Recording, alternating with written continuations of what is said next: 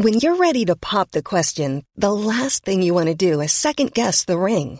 At Bluenile.com, you can design a one of a kind ring with the ease and convenience of shopping online. Choose your diamond and setting. When you find the one, you'll get it delivered right to your door. Go to Bluenile.com and use promo code LISTEN to get $50 off your purchase of $500 or more. That's code LISTEN at Bluenile.com for $50 off your purchase. Bluenile.com code LISTEN. Hey, it's Danny Pellegrino from Everything Iconic. Ready to upgrade your style game without blowing your budget? Check out Quince. They've got all the good stuff shirts and polos, activewear, and fine leather goods, all at 50 to 80% less than other high end brands. And the best part? They're all about safe, ethical, and responsible manufacturing. Get that luxury vibe without the luxury price tag. Hit up quince.com slash upgrade for free shipping and 365 day returns on your next order. That's quince.com slash upgrade. Burrow is a furniture company known for timeless design and thoughtful construction and free shipping. And that extends to their outdoor collection. Their outdoor furniture is built to withstand the elements, featuring rust-proof stainless steel hardware, weather-ready teak, and quick-dry foam cushions. For Memorial Day, get 15% off your Burrow purchase at burrow.com slash ACAST and up to 25% off outdoor. That's up to 25% off outdoor furniture at burrow.com slash ACAST.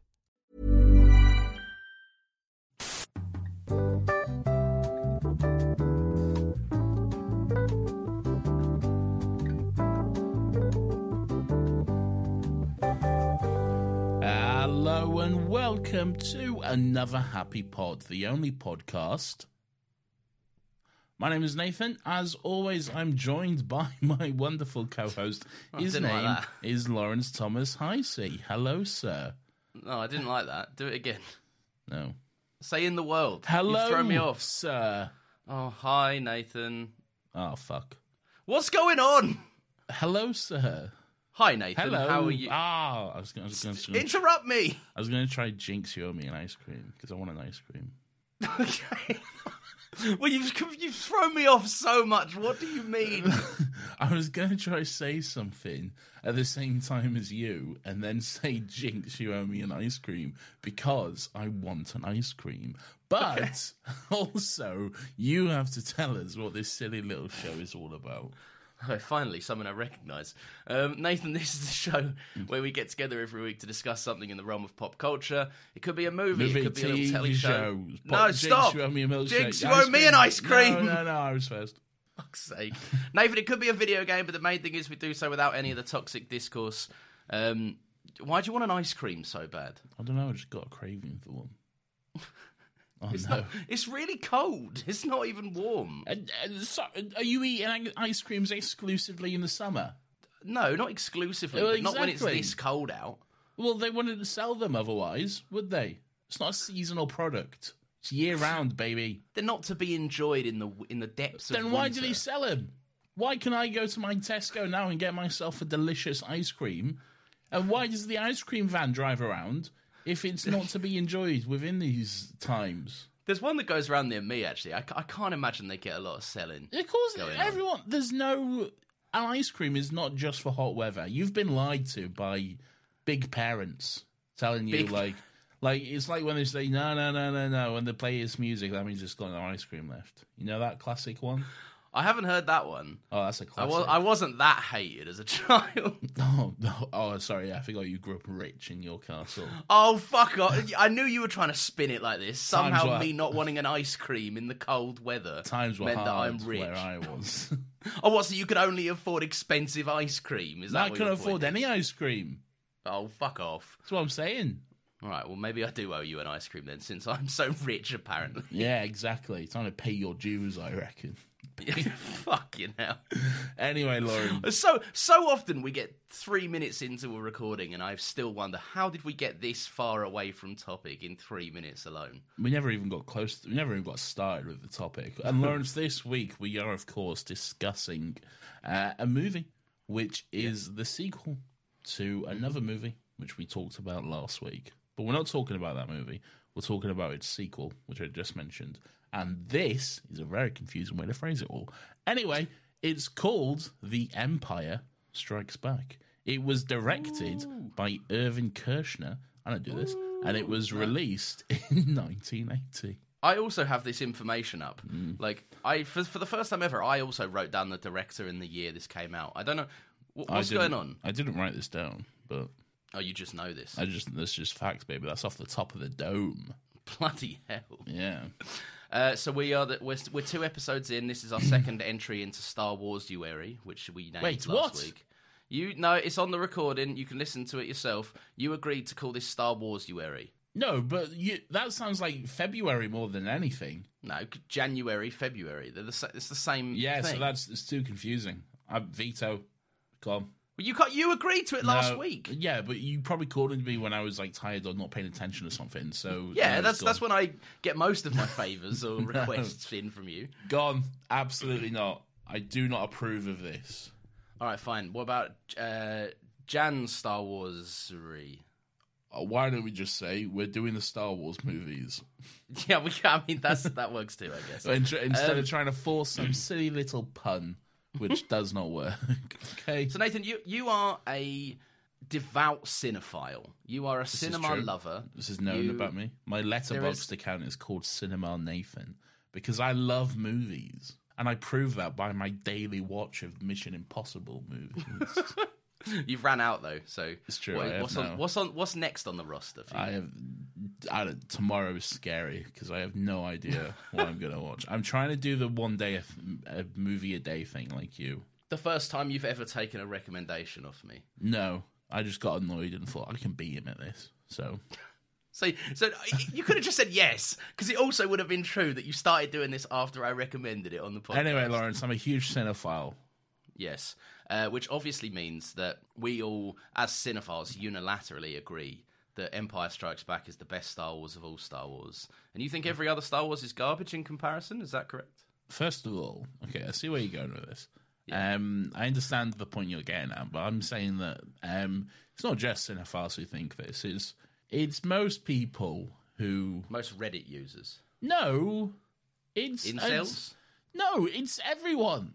It's Oh. just across the board. It's just everyone. Um, seems to hold the opinion that this is the best Star Wars movie, and fair play to them.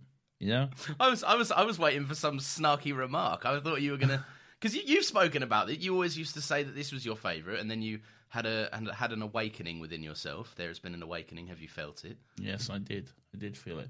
No, the thing, uh, the thing, no, but that that was very specific to me though. Like I can't put that on everyone. But like, Okay. what for? For anyone who doesn't know, yes, I had a fucking hell. This this takes so much lore and backstory to explain.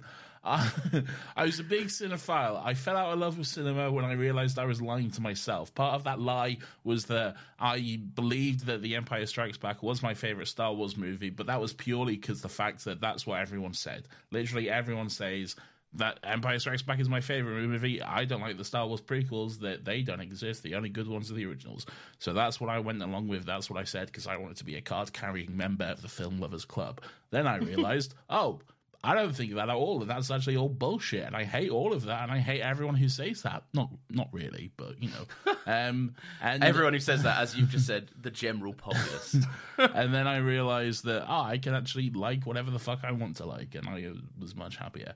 Um, I, I like this movie though. It is a good Star Wars movie. It's a good movie. It's good. I think yeah, I think I put it on, and there's so much pressure for it to like.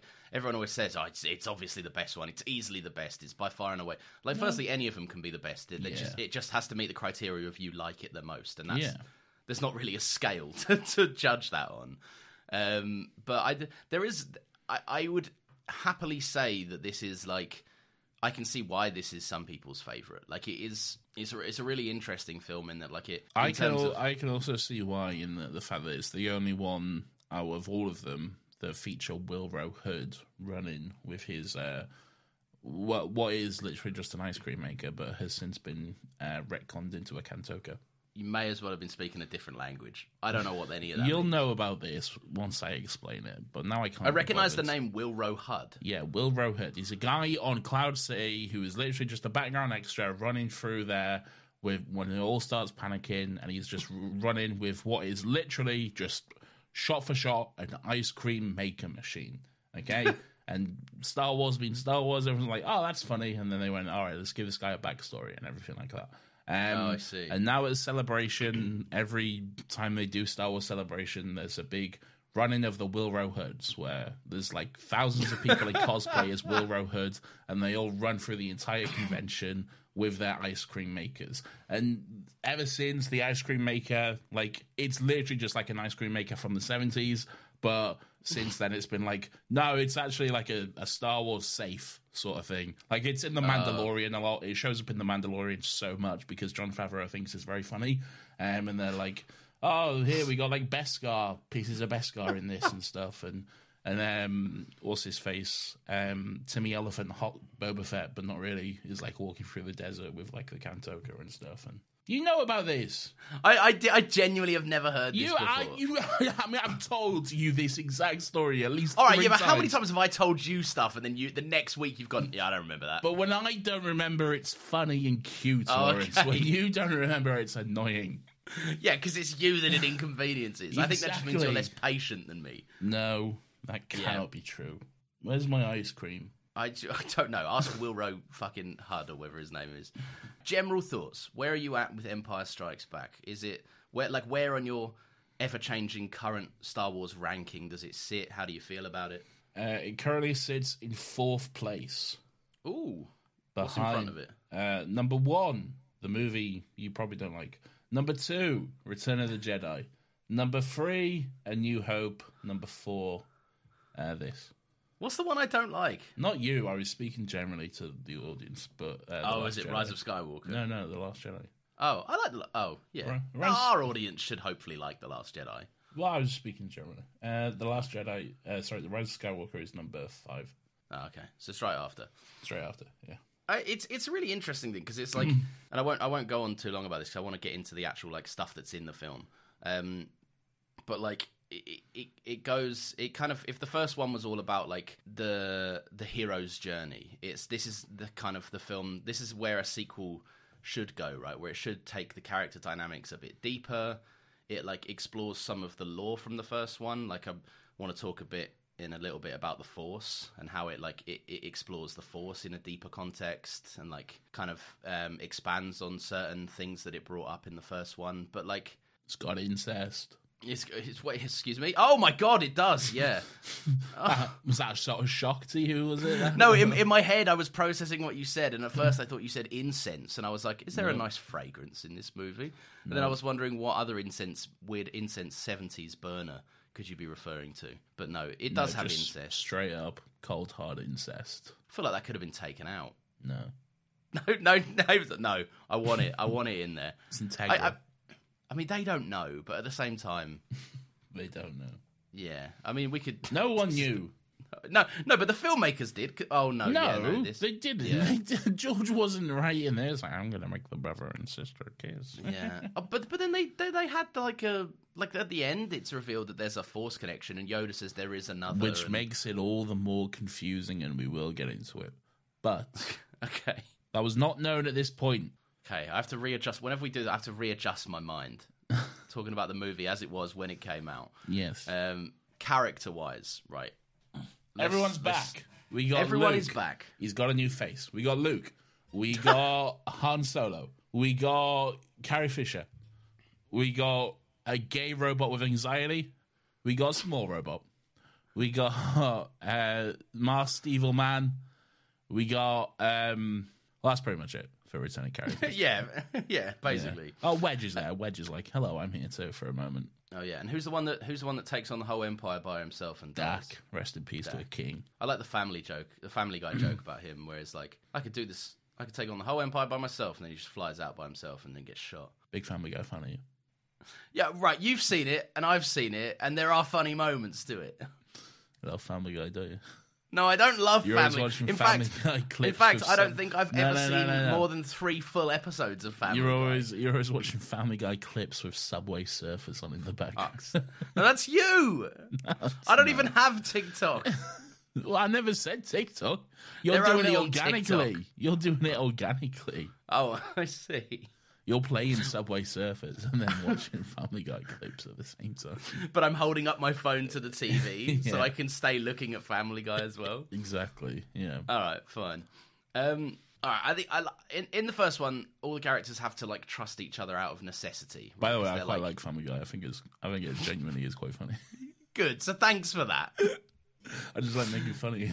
I know, and I don't even know why. I didn't do funny. anything wrong. Fuck you. All right, in the first one, all the characters have this like they have to trust each other out of necessity, right? Like Yeah. they are. Leia can't really. Leia doesn't have the opportunity to escape without Luke and Han. Han and Luke would be terrible at escaping without Leia. Luke wouldn't even get off Tatooine if it wasn't for Ben. Like all of this stuff, they all of their relationships are kind of like out of necessity. They have to, so you know, they need Han to even get off Tatooine um, on the ship and stuff. Like it's they all need each other. Whereas in this, this is now the first time where they can like, and it's a big point in the movie where they all can split up and go off and do their separate things. And, I, Mm. And what I like do. about that is the reasons, yeah, the reasons why they choose to actually stay Yeah. and like, But they don't. because. Well, no, not not stay together, but like Han is like, oh, I'm gonna leave, and then doesn't leave. Spends the whole movie not leaving, and like He spends quite a bit of the movie leaving. Well, yeah, but like with Leia, and like Yeah. he's gonna get Leia somewhere. Yeah, it's- doesn't leave Leia. Yeah. Yeah, it's all a very, and I also for Han Solo's character as well. It's also a very like, I'll I'll stay if I have to. Oh no, and I've been inconvenienced, and I have to stay with this woman. Like it's, I don't know. There's there's I, what I like is that they they can explore those character relationships a bit deeper hmm. now that they're not all like. Because in the first movie as well, it's urgent and it's hectic, and they've got like limited time to do stuff. Yeah. Whereas in this one, there are long stretches where they like have to kind of sit amongst themselves and pass the time, and Luke has to really look deeper into who he is, and Han and Leia get a lot more downtime to talk. Yeah. Like, um, yeah, what what do you make of like how those characters change, I guess, or uh, develop? I I love the um especially in the opening of the movie we just get uh, a nice bit of time just to see Harrison Ford and Carrie Fisher just yell at each other just so Yeah. much just just so much screaming at each other which is something they both do very well it's great there's just people like walking through them it's uh, you, know, you just have to imagine they're like oh, fucking these two again just all right, yeah. Like I got to get to like fucking maintenance or something. It's just like walking through these two having another screaming match. Um, so that's fun. They're they're two of the best to ever scream. They, th- those two kind of going back and forth as well. Like it, it, it's it's such a fun opening because it's Han has this like demeanor of like, yeah, I just you know, like I just saved the day. Like he he, say, he says to Luke, "That's two you owe me," and all of this. Like it's he knows that Luke took the shot, but Luke wouldn't have been able to take the shot without him. So he does walk around that base like he owns it a little bit. That means he's um, been riding that high for three years at this point. Like, but he probably has. like, get over it. hon. All right. but he but like I feel like he has been, um, and like he he has been that up himself for that amount of time, um, and I like yeah I like that Leia is. y- You're right that they're back and forth. It's very like antagonistic flirting. Like it's it's it's those two people that are obviously in love with each other that can't admit it to themselves at all. Yeah, like me and you. Yeah, We have that will they won't they tension. We do. We do. It's it's palpable in every episode. I think. is, yeah. Yeah, I think it's like a noticeably funnier movie. Like you've got quite a lot of like Chewie roaring that is very funny. You've got a lot of C three PO. hilarious whenever Chewie roars. No, but like when I'm when always he's laughing. no, they're they're back and forth with like Han and Chewie. Like Chewie's trying to fix the Falcon, and he's like, "Roar," and Han's like, no, and like goes. It's a nice back and forth between them, is what I'm saying. I think it's funny you're watching the behind the scenes stuff of this, to be honest, because um, Peter Mayhew actually just delivered the lines just in like Oh, really? Cockney English. Yeah, so you can just see Chewbacca going, "No, I said use the, cork- the corkscrew for this one," and it's very funny. What? So oh, I, I guess that helps Harrison Ford a little bit. Yeah. yeah, It take, takes some of the magic out of his performance when he wasn't just reacting to complete ineligible roars, though. yeah, Um, no, but you've you've got like you've also got C three PO. Like, there's a great moment where like Han shuts him up. Like, he just puts his hand over a mouth that isn't where his yeah. voice is that, coming I've from. always like, wondered how that works. How does that shut a droid? Because it happened in Ahsoka as well. Like, Oh, um, oh, did it? Well, who was yeah, that? someone shut Huyang up by just putting their, their hand over his mouth, and I'm like, surely this. He's a dro- he he doesn't even have a mouth. First of all, I guess it's more just they sense that something is on them, and they're like, "Ah, what's this?" and they just it shocks them into silence. Um, yeah, no, I, I don't know. It's it's there's there's funny moments a bit later on with like um, Luke on his way to Dagobah, and uh, R2 makes a few beeps, and Luke goes, "Yes, it's safe for droids," and then it just hard cuts to R2 just screaming while they're like flying down to the surface. Um, eh, there's there's good there's good little beats in this that are very very fun. No, don't agree. I don't know. I just lost all You, energy. you think you think this is fucking joyless? You hate this No, I think no, I think it's a, a good bit of fun. I do. I but what one moment I always like in particular is when um one of the admirals fails. One of like the Empire admirals fails Vader, and by that I mean they did their job, but the rebels won. So you know, there they go. Yeah, um, yeah. And then obviously Vader reacts in a very normal way by just killing him in front of everyone, which seems you know doesn't seem like the best like job security to have. Seems like an HR violation. It if you ask does, yeah, yeah. But, but whatever. But he like chokes him through the video screen, and then he's like, "Captain Piett, you will not fail me now." And Captain Piett's like, "Yes, very good, Lord." And he's just like, just Yeah, aw- just awkwardly watching this guy's like hand like ah. Yeah, while the other guy just like chokes out and then dr- drops to the floor, and then like he has just like this very funny, just like I don't even know how to describe it, but just like once like the call's over, he's just like, "Oh, there's a body. Okay, well, off, yes, off we go." It's yeah, it's quite funny. That's um, that's one of my favorite. Like, it's not. I don't know. Is it like an ongoing gag? Feels a bit like a gag. It's not really a gag. It's just one of those things which It happens funny. like three times. it does. He, Vader does kill a lot of like imperial like officers in this movie. I don't, the one thing I've never clocked as well is that at the end when he had Luke, um, Yeah. and he let Luke escape, and Vader returns to the Star Destroyer or whatever, Yeah, right? And his his like little thing like lands. He the door opens up, and there's a load of Imperial guards there to meet him. Um, Or like imperial officers there in a row to give him his his welcome, um, and he just like he has to kind of walk past them all, and I'm like, that might be embarrassing. He's just spent the entire movie just choking out people for losing the rebels, and then he, he chopped one's hand off, and then it's he still managed to escape him, and he's like, oh, this is really awkward. yeah, but this is Anakin Skywalker, isn't it? You know? Yeah, he doesn't give a fuck. Yeah, it's all right when he does it, but like, Yeah. whenever it's One rule for else, him. then they're gonna pay. Yeah, it's a double standard if you ask me, and I think it's not fair.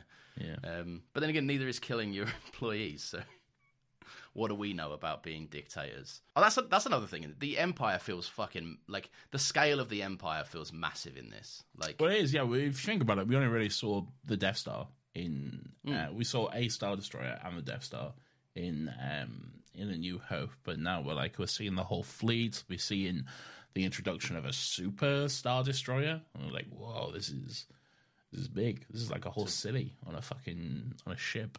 Um, and and you know we get that great scene where it's like all introduced. We you know we see the Imperial fleet and it's we get the Imperial March for the first time as well. Yeah, played. that's cool. It's it's all good stuff. Yeah, big step. And we get the man himself. We get the the Emperor.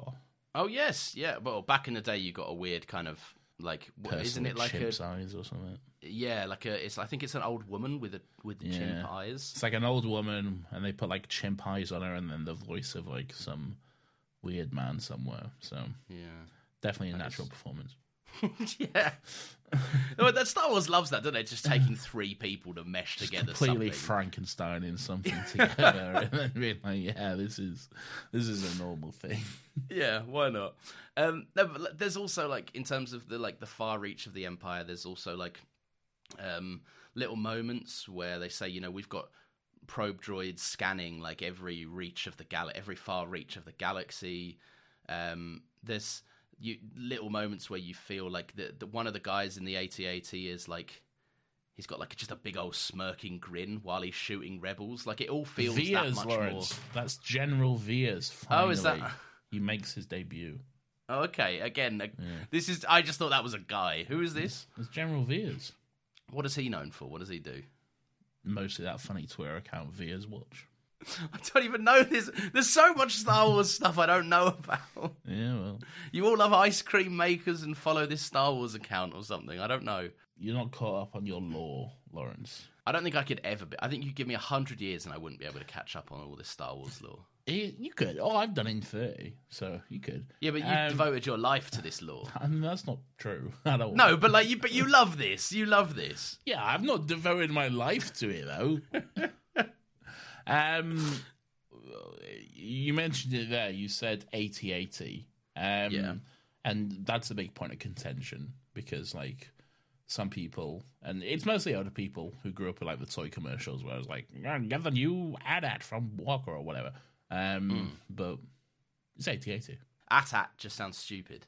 Yeah, and also it's it then doesn't work because then you have ATA CTs, 88, Oh, yeah. 80 ASTs. Like it's not ATAST, is it? It's not ATACT. What? But also, it's all it's always like spelt out R two D two C three PO. Like it's they're, they're always fully sounded out. Yeah, it's true. It's never like an oh, but then some people write three PO, don't they? People are dumb. They can say it, but they're wrong. No, Nathan, how could the first thing be wrong? How how could that happen? That's not fair. Um, all right, can we talk? Um, can we talk about Yoda? He's little. He's green. He's a Yeah. little rat boy or whatever. He's a rat Um, boy. He's not a rat boy. He is. He's a little rat. He's a little hermit man. He's a little hermit. He's very clearly like based on like a an old crazy like uh, samurai sensei sort of thing. Uh, he's got that vibe about him, um, and he's a he's a little freak. You know what I was uh, thinking about when I was watching this movie? I, I couldn't help but think like if this movie came out today, it would be fucking crucified, meme. People Yeah. would take one look at that Yoda scene and be like, uh, what? Fucking Yoda is this weird little creature who makes jokes and he Yeah. and he fucking and he laughs and hits R2 with a stick. What there there would be clips of like that with just like the skull emoji on Twitter being like, what is this? Like Oh, that, that's true. and Yeah. they'd be like, because you're apparently, apparently having a laugh in a movie is the biggest fucking crime ever now for some reason. God forbid, mate. It's it's a sign of like media literacy in general and how much it has descended into the depths of hell. Yeah. But like they there also would have been like people like, oh, why did he suddenly just change his whole personality? Not realizing like he's testing Luke, he's putting on a thing, Yeah. like he's doing he's doing a bit Yeah. for Luke.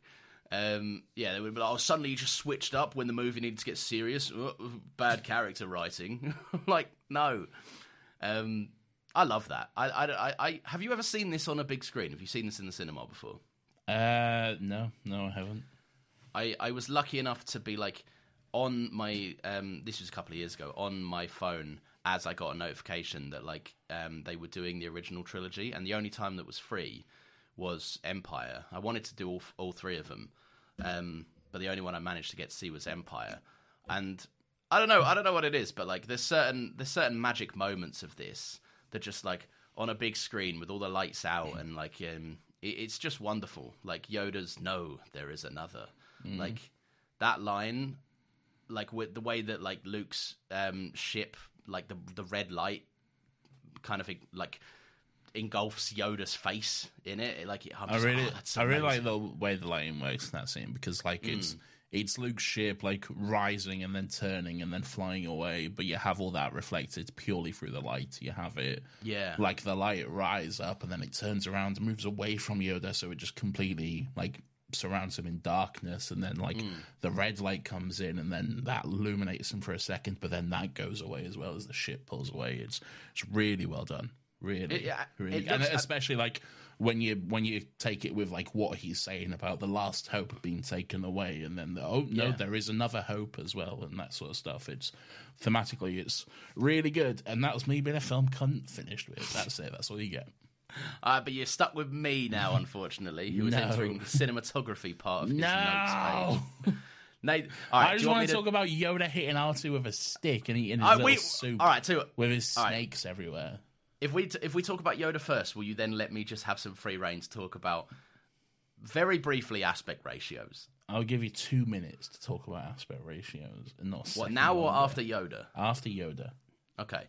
Um, Yeah, Yoda's hitting R2 with a stick. It's good fun. He is. He's a lot of fun. I love this little mischievous uh, sort of side we you we see to Yoda every now and then. It's it's a lot of fun. It was missing a little bit from the prequels because he was you know fighting a war and he was you know all this sort of stuff. Very But- somber and serious. Yeah, very somber and serious. There was elements of it around, but it was it was mostly missing. But it's good to see little mischievous little rat cunt Yoda just just having having fun and just being great. It's One of my favourite things about The Last Jedi is the return of Rat Cunt Yoda. yeah, it's so good. Just, Just like having a little wobbling his little feet on the ground, What? kicking up, hitting Luke with his stick and everything like that. It's it's a lot of fun. And then he's, he's like, "Oh, this was sacred Jedi tree." Nah, fuck it, burn it, mate. I don't care. Yeah, it doesn't matter. Yeah, Um, I, I love that like it's the mm-hmm. it's the old like fairy tale thing, isn't it? Like the mm-hmm. test, the hero's test of character, yeah, which like normally they pass in like traditional stories, and like that's the, the trope is that normally a hero would be like, oh, it might be like a give money to the poor. Here's my last bit of food that I give to the mm. poor, the less fortunate, and they'd pass the test. But like in this, like Yoda is there, and he presents himself deliberately as a small nuisance in Yeah. Luke's way, um, that is there to like distract him and be deliberately aggravating. And Luke, like immediately, just is like, "Fuck off! like, fuck off, you little you're green annoying me." cunt. Yeah. And he's like, he's getting fucked off. He's like insulting where he lives. Luke thinks he- he's here to meet some big alpha Chad, like fucking Yeah. absolute monster of a Jedi master, who'll just like teach him how to do flips and and Hmm. spin lightsabers around and all this kind of stuff. But no, he's here to meet this little rat. Yeah, and it's and the fact that he is a little rat, like it's it's the whole point, right? Like Luke Luke can't lift his ship out of the like the little bog thing, so he you know he says it's too big, and he goes size matters not. Look at me, and it's like I love I love all of that of like, and that this is what I'm saying about uh, kind of how the Force is explored a little bit further, but it like it doesn't. It, you don't. They don't add rules to it. They just expand the like the mysticism of it um like you know they say like it's not about it it's it's it's not a power it's not a superpower you have it's like a it's an ally that needs to be respected to be to answer your call like it's i i, I love all of that stuff and i just i think it's a very very like clever visual representation of being like this small green nuisance that is like a million years old and a little hermit in a cave that drinks like fucking mud soup or whatever right? Like he is possibly the most powerful being alive, Mm. that, uh, to Luke's knowledge, and I just I love that. I think that's really really clever. Uh, yeah, the the there is another line has always been interesting me because like now it's Leia. we know that it's Leia now, but in 1980, who was it? Hmm. Who who was that other? Oh, there is there is another. Yeah. Um, I g- I did- so was there any part of it being Leia? Because Leia is Nope. force sensitive, and that's revealed at the end of the movie. No, it's not. No, it's it's not though. That's the but thing. she's she, they call to each other. Yeah, but in 1980, it was it's a thing now. It's a thing now, but in 1980, it was more just a Luke calling out to her through the Force sort of thing.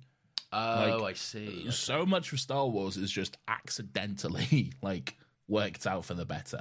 Like, Oh, they lucked into it Yeah. so hard. some like a lot of this is just oh that's fell into place quite nice. Like yeah, that kind of works.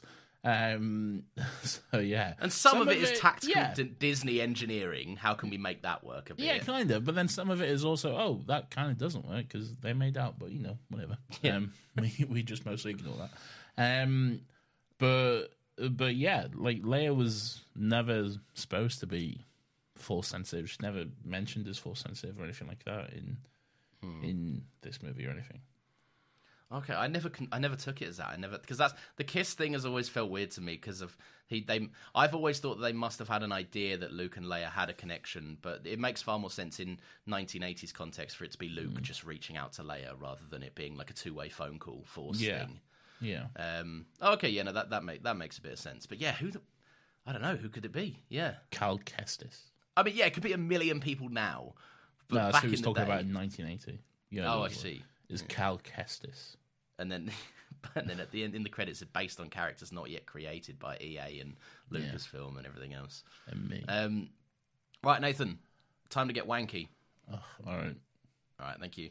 Uh, normally, Nathan, a four by three aspect ratio is the best aspect ratio for faces and placement, buildings and such. Because you obviously I already regret this. right, it's taller. It's a taller aspect ratio. Four by that if you- three is not the best aspect ratio for anything. You're wrong. It's very cool for certain things. Shut up. Um, fuck's sake. Um, that, but that, that's why a lot of TV uses What's it. uh, cool for? No, was TV used it in the nineties and early two thousands, but then we all got bigger TVs and then realized, oh, 16 by nine, this is better. Let's use this. Yeah, but TV, TV got wider, but it never shrunk down the way that CinemaScope and like I think it's two three nine one is the the standard now. Like most films are, are that. yeah. Um, and it never shrunk down because it was it's it's it's a great four by three was a great starting point, and it's good to return in terms of movies where there's no side room. It's if you want to shoot a face, you can shoot an entire face without anything else distracting your focus or pulling away. If you want to shoot a big tall building, you can have a big tall building without the sides pulling away at focus, dragging what the you're eye elsewhere. all right, you- but then what's the difference between you saying that and then me saying, well, clearly all movies should be shot on an iPhone vertical because then if I want to shoot this building, I can shoot this building.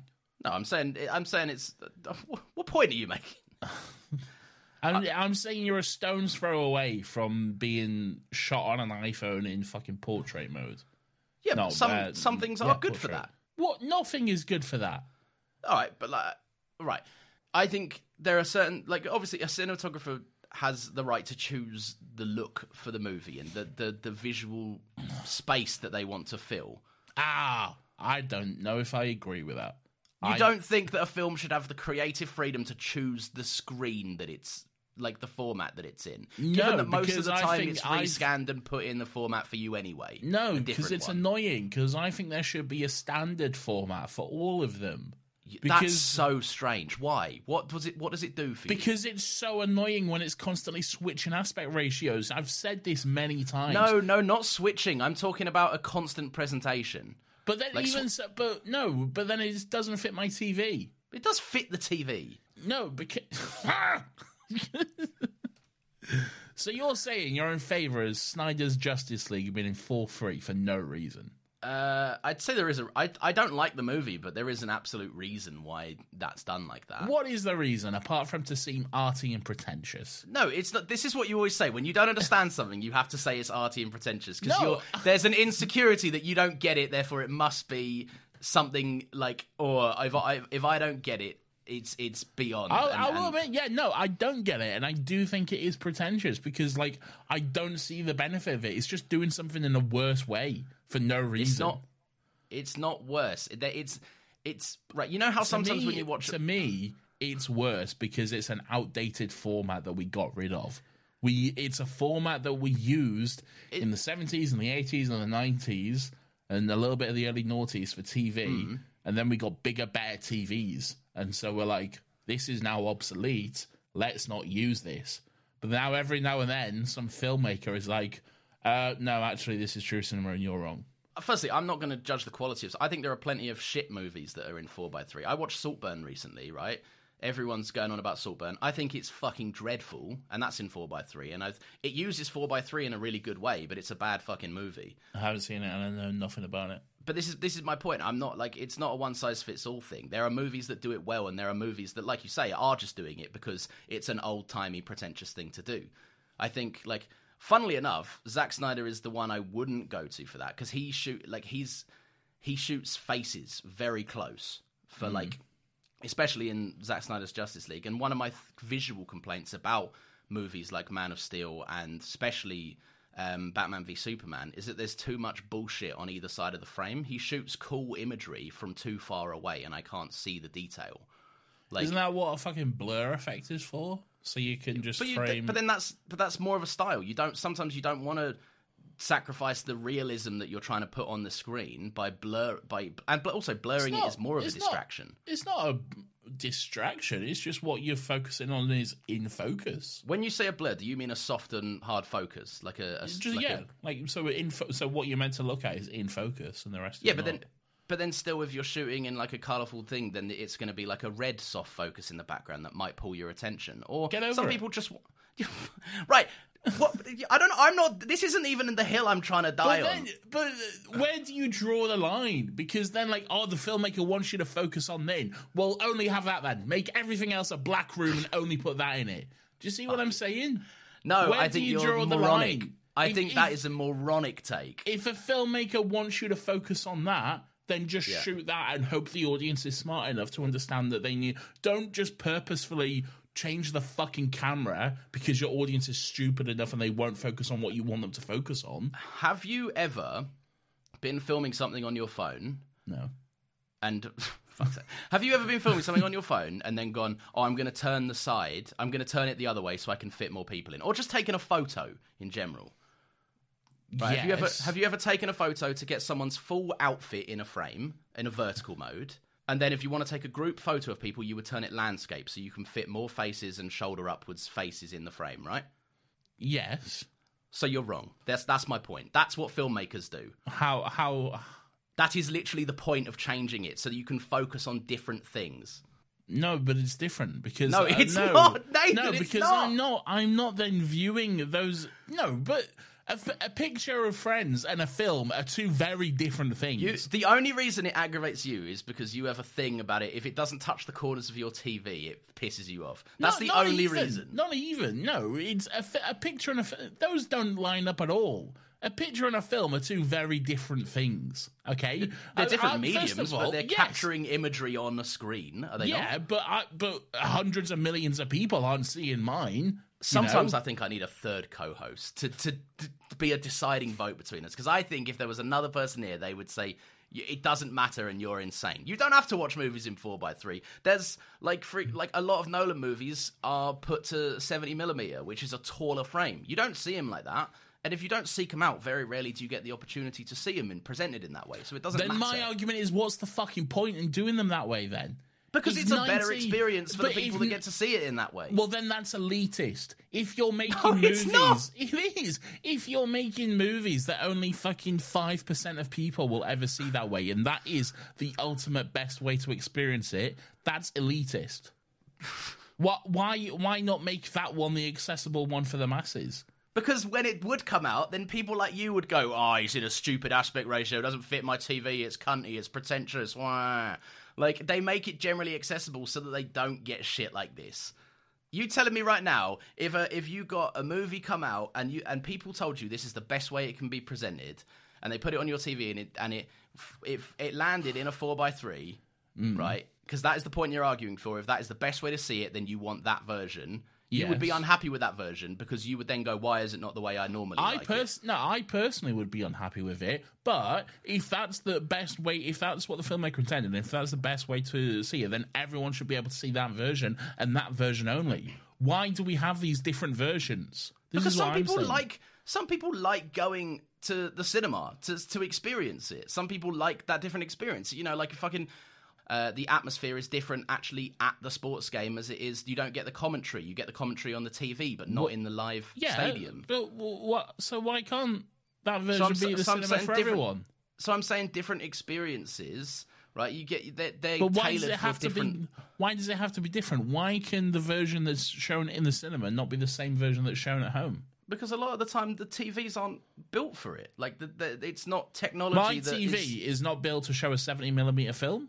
No. Why not? It's just an aspect ratio. Uh, in the broadest speaking sense, yes. Yes, But so it would- why can't I would see that version of it on my TV? Because it would dwarf the rest of your TV. The t- the re- the sides of your TV would look hilariously too big because the th- the 70 millimeter print would be so thin on your TV that it would not mean you could would even be able to make out what was going on clearly on the screen. So essentially, it looks like I'm very watching a, a portrait video.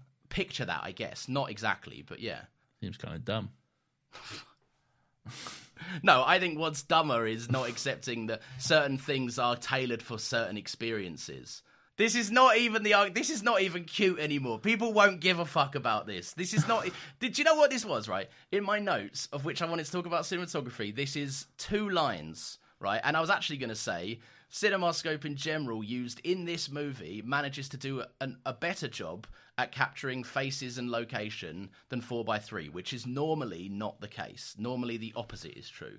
And I was interested in that. I was actually going, my note was going to praise the opposite but you didn't let me get past the first sentence, and we've then argued about aspect ratios for like half a year again. I apologize. I'll keep my thoughts to myself in the future. Oh, oh, he's got so, he's got a, he's got a little hard done by smirk on him now.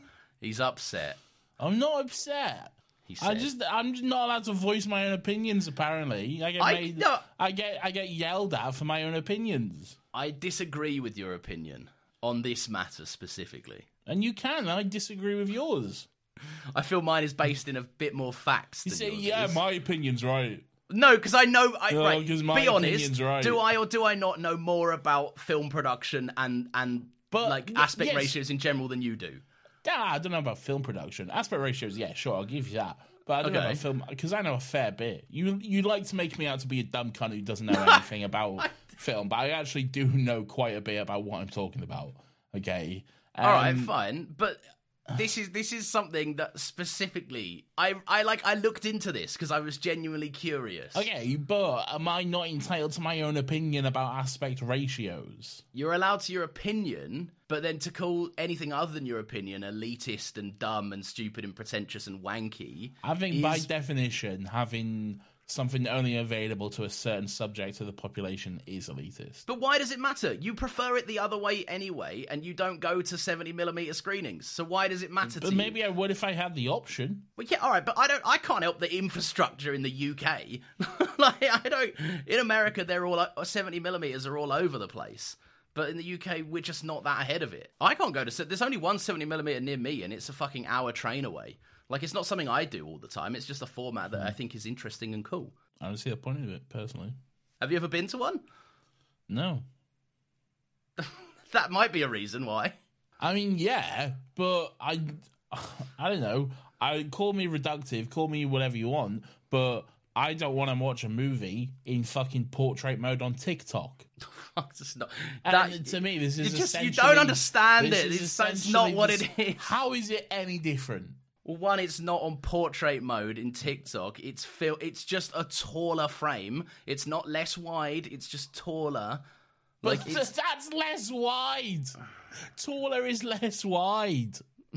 That, it is though, isn't it?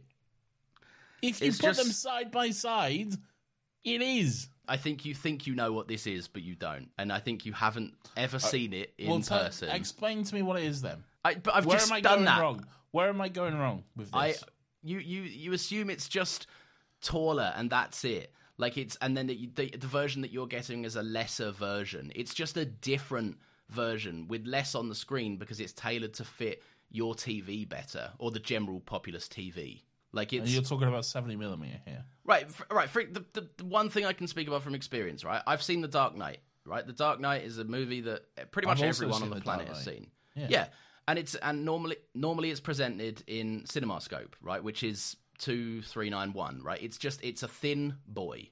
Yes. But however, when it was originally filmed, it was filmed on 70mm IMAX cameras, which have a bigger, wider aspect ratio. So not sorry, wider, so a taller. So that when you see it on a cinema that can that can cater for 70mm, um, some IMAXs do it just like a 70mm lighter version. Um, most of what IMAX is is just a slightly lesser quality 70mm. That's why some films get the IMAX treatment and others that were never shot with IMAX cameras don't. Right?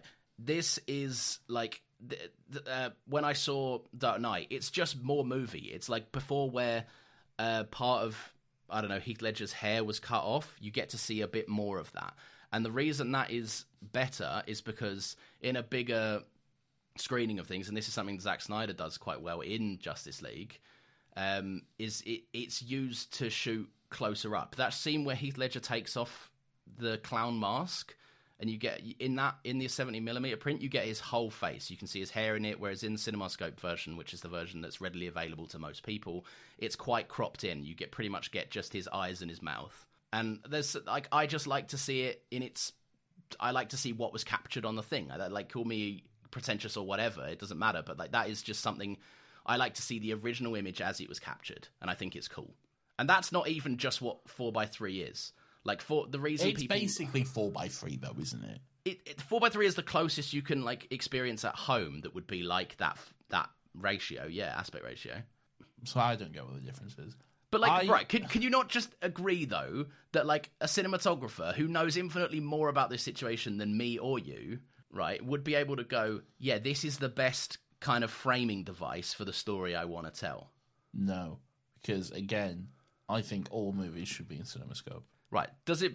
Right, but all right. Does it bother you then when you see an older movie? Right, like I'm pretty sure. Like I I don't know if this does, but um, Finding Nemo is a wide movie. It fits um, a fucking just the normal TV size, like a standard TV show would now. Does that bother you? It doesn't bother me, but it does feel less like a movie. I see. I don't. I just don't. I can't understand that mindset of it. Like, just- Avengers 2012 yeah, Avengers. Perfect. Yeah, yeah. feels less like a movie to me. I mean, maybe Avengers is bad as on because that's lit like a fucking TV movie anyway. It Like, is that film like looks TV crap. movie. Yeah. yeah. Um, anytime there's like a a fucking like a Marvel movie that's in 16 by 9, I'm like, why? It- This is like, and a lot of TV shows now are doing CinemaScope because they want to be more cinematic as well. And like, Yeah, that's true. Yeah, yeah. I I, I like it. I, the CinemaScope's a good look. It's it to me that feels cinematic. CinemaScope. It it feels like this is what all movies should be. All right, and I I personally just don't see the point of just changing this because uh, because you want to have this one shot of a face there or whatever. But it's not just one shot. Like the, a lot of the time, the, the cinematographer will choose to. Again, in Saltburn, don't like the movie, but it's a good example, right? The whole movie is about ba- basically like a wolf in sheep's clothing, right? It's supposed to be this this guy who is negotiating his way and manipulating his way around the big family estate. Meaning that there's two things that are important to capture. One is the size of the estate, and two, the close up, in depth detail of someone's face. We probably we talked about this for way too long, but Right, but I wanted to move on from this a minute ago, but you asked me to explain it, so I'm doing that. Yeah, Right. Because I didn't understand, and I still don't. But I just think just just make someone else. Then don't make a movie. Don't don't make your story because Nathan doesn't like the black. make black a TV bars. show. Make a TV show. Just But that's fucking. that's insane. It's called Cinema Scope. Oh my god. Why? Why are we changing it? I do. I think it should be standardized. I think that's so boring. That's a that's a all art should fit into this box. That's No, boring. it's that's so like boring. that at all. It- it's quite Nathan. Quite literally, think about what I just said. You want all art to fit into a square for you. First of all, not calling movies all art is a bit much. All right. all right, then all art in the visual sense. No, I can see why you draw that conclusion, but no, I, I, I, I, I personally, and, and this is just me. I'm not enforcing this on anyone. This is just my opinion and the way I feel. I just like it better when it's in CinemaScope. It feels more cinematic to me. Feels more like a movie. Like I I, say, I think when that's I'm just watching, home comforts. I think when that's just I'm what watch- you're used to. But when I'm, well, yes, because it's what it is. It's what it has been. Ryan Reynolds here from Mint Mobile. With the price of just about everything going up during inflation, we thought we'd bring our prices down. So to help us, we brought in a reverse auctioneer, which is apparently a thing. Mint Mobile unlimited premium wireless. Ready to get 30, 30, bit to get 30, bit to get 20, 20, 20, bit to get 20, 20, bit to get 15, 15, 15, 15 just 15 bucks a month. So, Give it a try at mintmobile.com slash switch. $45 upfront for three months plus taxes and fees. Promo rate for new customers for limited time. Unlimited more than 40 gigabytes per month. Slows. Full terms at mintmobile.com. Ready to pop the question? The jewelers at BlueNile.com have got sparkle down to a science with beautiful lab grown diamonds worthy of your most brilliant moments. Their lab grown diamonds are independently graded and guaranteed identical to natural diamonds, and they're ready to ship to your door. Go to BlueNile.com and use promo code LISTEN to get $50 off your purchase of $500 or more. That's code LISTEN at BlueNile.com for $50 off. BlueNile.com code LISTEN.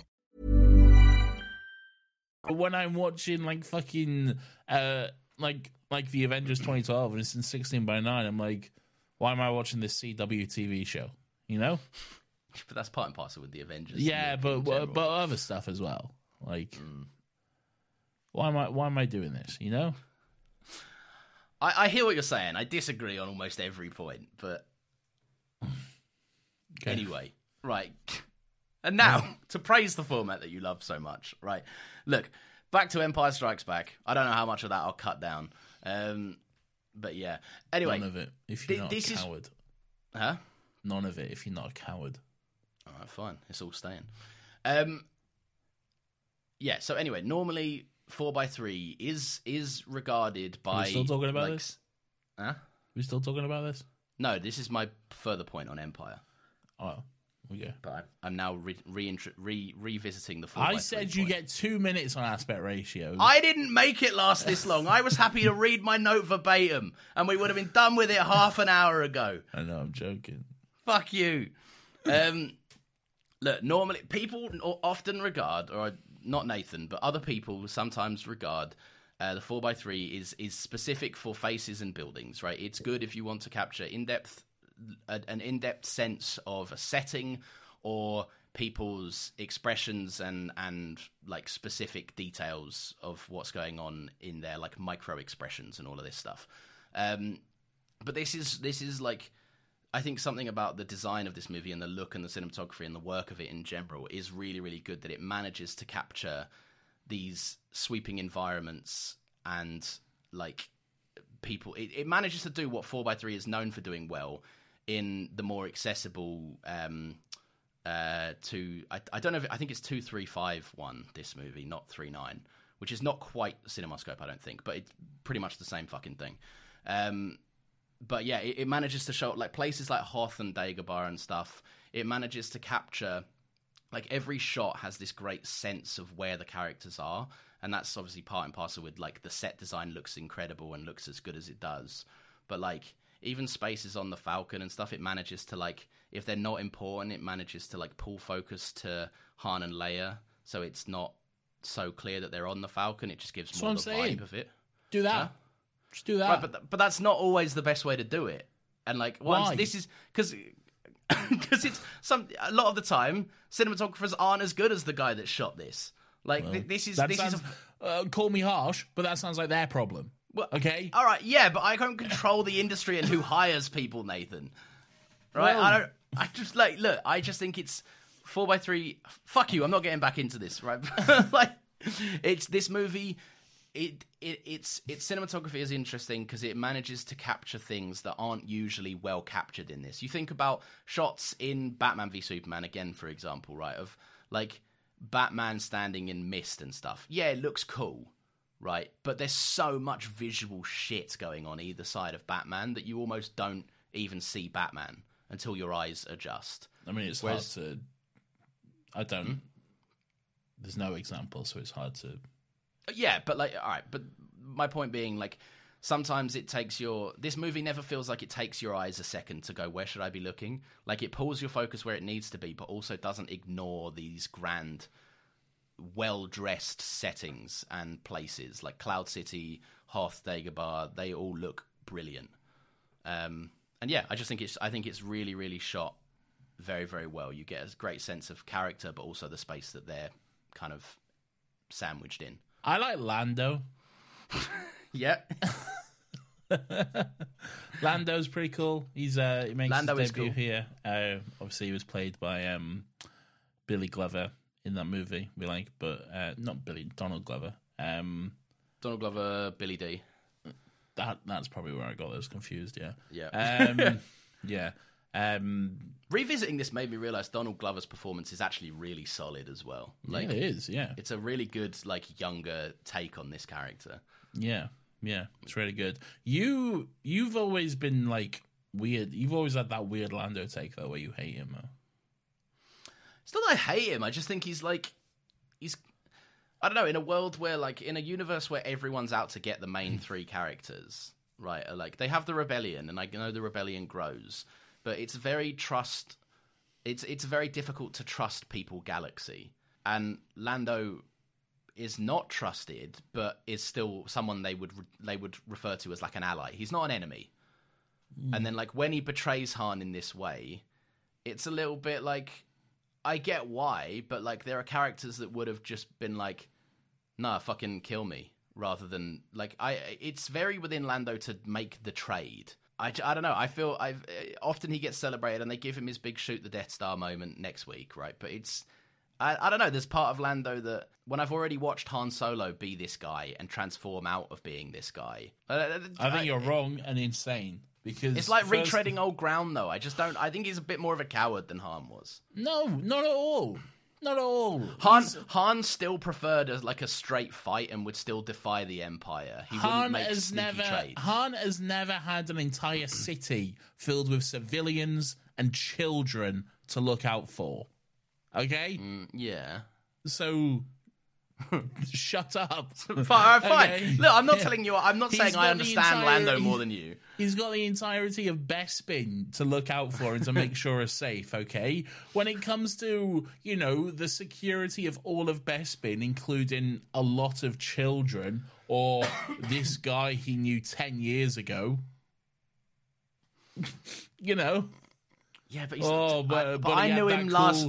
But he I've had known that him cool for game that of time, like, that one time, didn't he? Oh, no.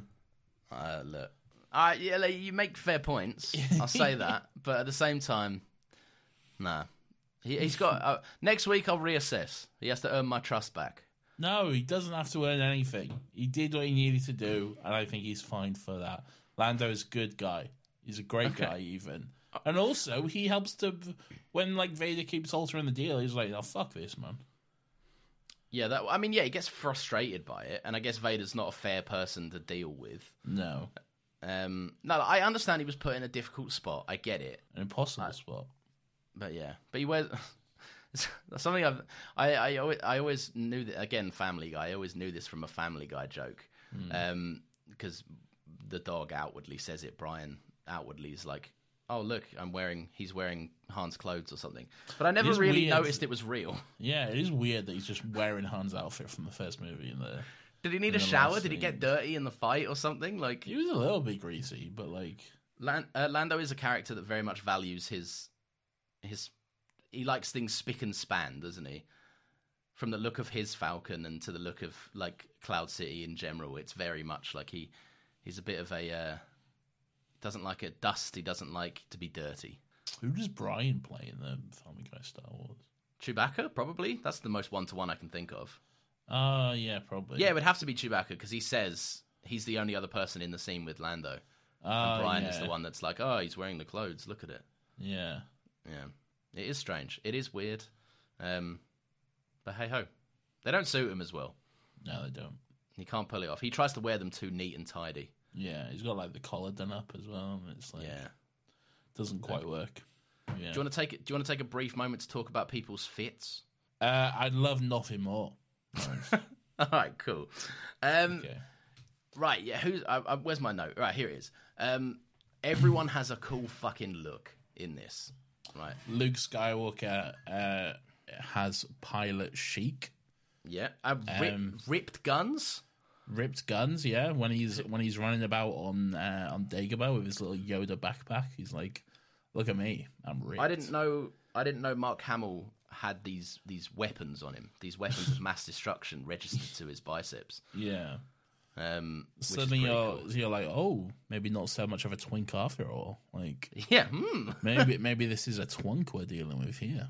A tw- twunk. A twunk, What's a tw? A hunk. a I hunk, see. a hunky twink. Yeah. Okay. Um, uh, Leia's got a nice thermal gilet on. Uh, her thermal gilet is nice. I, I prefer her outfit uh, on Bespin, where she she like gets to like do up her hair and stuff, and she has this nice little like uh almost like a boyfriend cardigan sort of thing going on. Yeah, that's that is a good look. Yeah, Um, Han's got Han's Hoth navy jacket. Just looks That- incredible. It's a good look. The Hoth Navy jacket. I have to say, I prefer the I prefer the jacket Han to the vest Han. Really. I think I do too. I think it's more Yeah. like it fits with his character as well because he feels more. He feels still a bit rock and roll and a bit out Yeah. there, but he Yeah. feels more put together and formal. He does. Yeah, I Um, like it. It's a good look. Vaya's had a discreet glow up, but definitely a noticeable one. She Vader. Did I say Vader? I meant Vader. Okay. Whoever Vader is. Vader. Vader's had a polish, really. Someone's It's got very the, shiny now. someone's got the Windex out on Vader and give him a bit of a polish. and his his cape uh, it goes like behind his shoulder pads now or whatever. Oh, is that changed as well? Is it? Yeah, he's, he's got his like his his like silver shoulder pads out on show now and stuff. So Um, Yeah. I liked um, fucking what? Who, who had another another fit? Um, Lando's got his obviously his classic blue cape look. oh yeah, strong, yeah. strong look, strong look. Lobot's got his great little robot headpiece thing. Which which one? Lobot, Which one's Lobot? uh, Lando's robot friend. Oh, okay. Um, the R two D two looks stunning in his R two D two chic. C three PO is still rocking silver leg, but then also I noticed it far more this time. Did you? Yeah, I was like, oh, how have I been so fucking blind this whole time? Um, uh, who else? Uh, Chewbacca gets a nice C-3PO backpack, He does get C three PO backpack. Yeah. which is good. He looks very cool. Um, I like Yoda's little hermit robes. Um, Ben gets blue Force Ghost chic. Yeah, yeah, he's serving that um, ghost cunt. I don't know what the other people say stuff like this. Vader, oh, we get a look at Vader's big Neapolitan scoop head. Um, Oh cool. yeah, in his little room. yeah, yeah. His little, his little. Uh, I always little wonder what goes on in his in his little chamber. What's he doing in there? masturbating. Come on, Well, he might be. He's his not. private little quarters. he's not.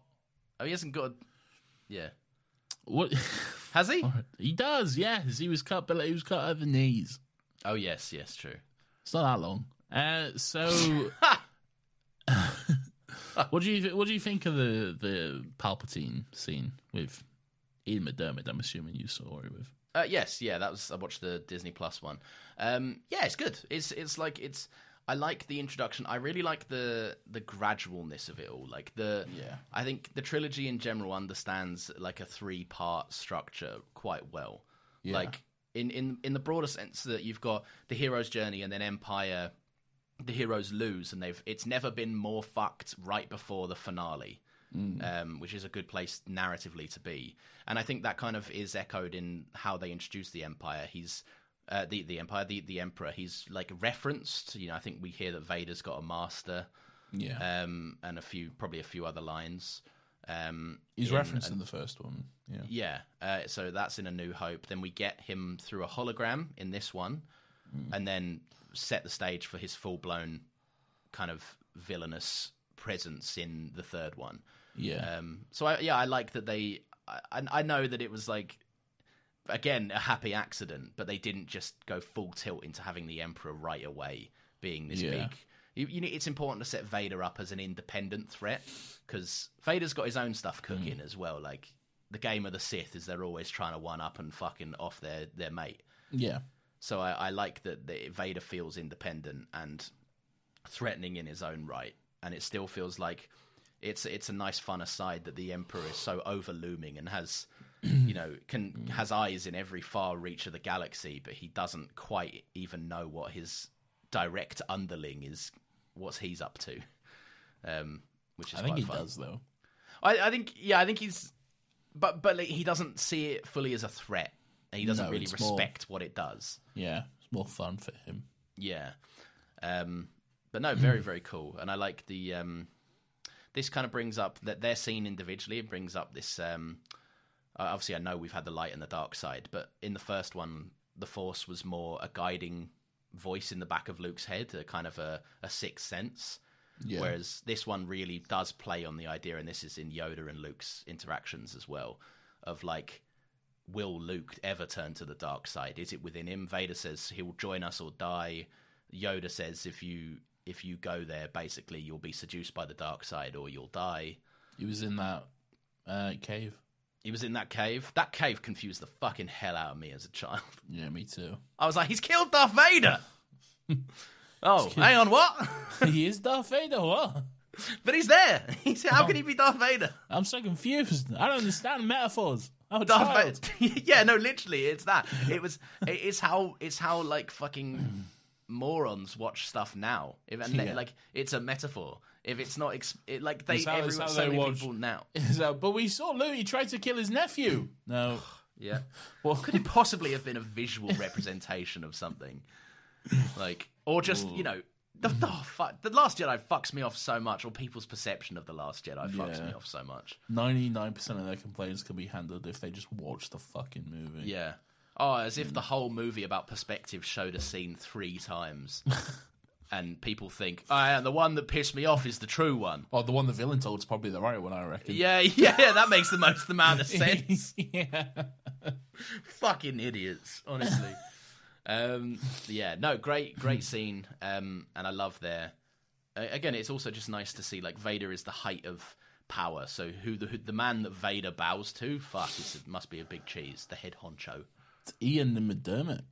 Yeah, exactly. He's like, Oh, hello, I'm Ian McDiarmid. Oh, we could, do you remember that time where we could have met him?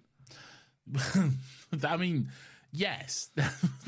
yeah, you make it sound like he was like down the street or whatever, and we could have bumped into him. No, We ran, we chased after him, but he was just too quick. Yeah, it's true. It's true. Next time. Next He time. Ian baby. McEvaded us. He Ian um, Mc, uh, yeah, Ian McVeigh did us. Yeah. Um, what else? What else? Darth, Um, Darth Vader. great. Um, love that fight. Love that lightsaber duel. That Vader Luke duel. Oh, so stuff. good. It's good stuff, and I like that it's like it's mostly silent as well. Mm, it's like uh, the Force is with you, young Skywalker, but you are not a Jedi yet. And then it's just on, and then it's Yeah. just lightsabers and just fucking go for it, mate. That's that's that. I think that's my favorite thing about it is there's no like so often now like Rey gets taken to Snoke and this again it is in a movie that I like. Rey gets taken to Snoke and Snoke's gloating and it's all of this, but like Yeah, Vader's just an animal in this. Like he is he's just stalking Luke the entire time, and Luke is constantly on the back. Like he get and what this is right. Ah, th- I think this is maybe.